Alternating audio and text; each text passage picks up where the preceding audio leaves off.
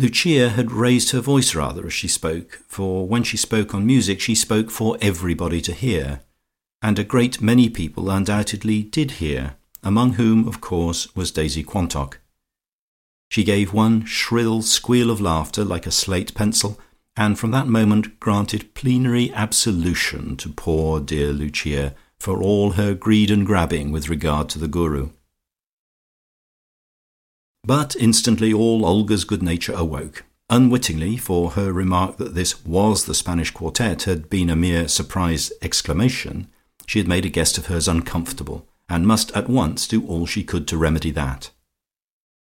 "It's a shocking room for echoes, this," she said. "Do all of you come up a little nearer, and you will be able to hear the playing so much better. You lose all shade, all finesse here. I came here on purpose to ask you to move up, Mrs Lucas. There are half a dozen chairs unoccupied near the platform."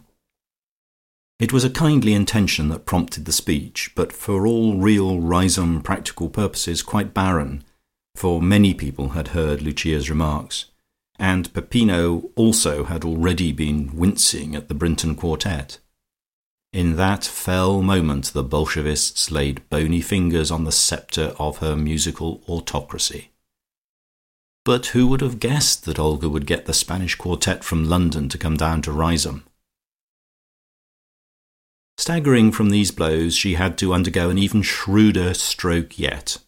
Already in the intelligence department she had been sadly behindhand in news, her tableau party had been anything but a success, this one little remark of Olga's had shaken her musically, but at any rate up till this moment she had shown herself mistress of the Italian tongue, while to strengthen that she was being very diligent with her dictionary, grammar and Dante's Paradiso.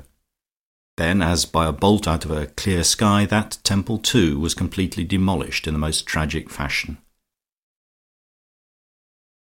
A few days after the disaster of the Spanish Brinton quartet, Olga received a letter from Signor Cortese the eminent Italian composer, to herald the completion of his opera Lucretia. Might he come down to Riseholme for a couple of nights, and figuratively lay it at her feet, in the hope that she would raise it up and usher it into the world? All the time he had been writing it, as she knew, he had thought of her in the name part, and he would come down today, tomorrow, at a moment's notice by day or night to submit it to her.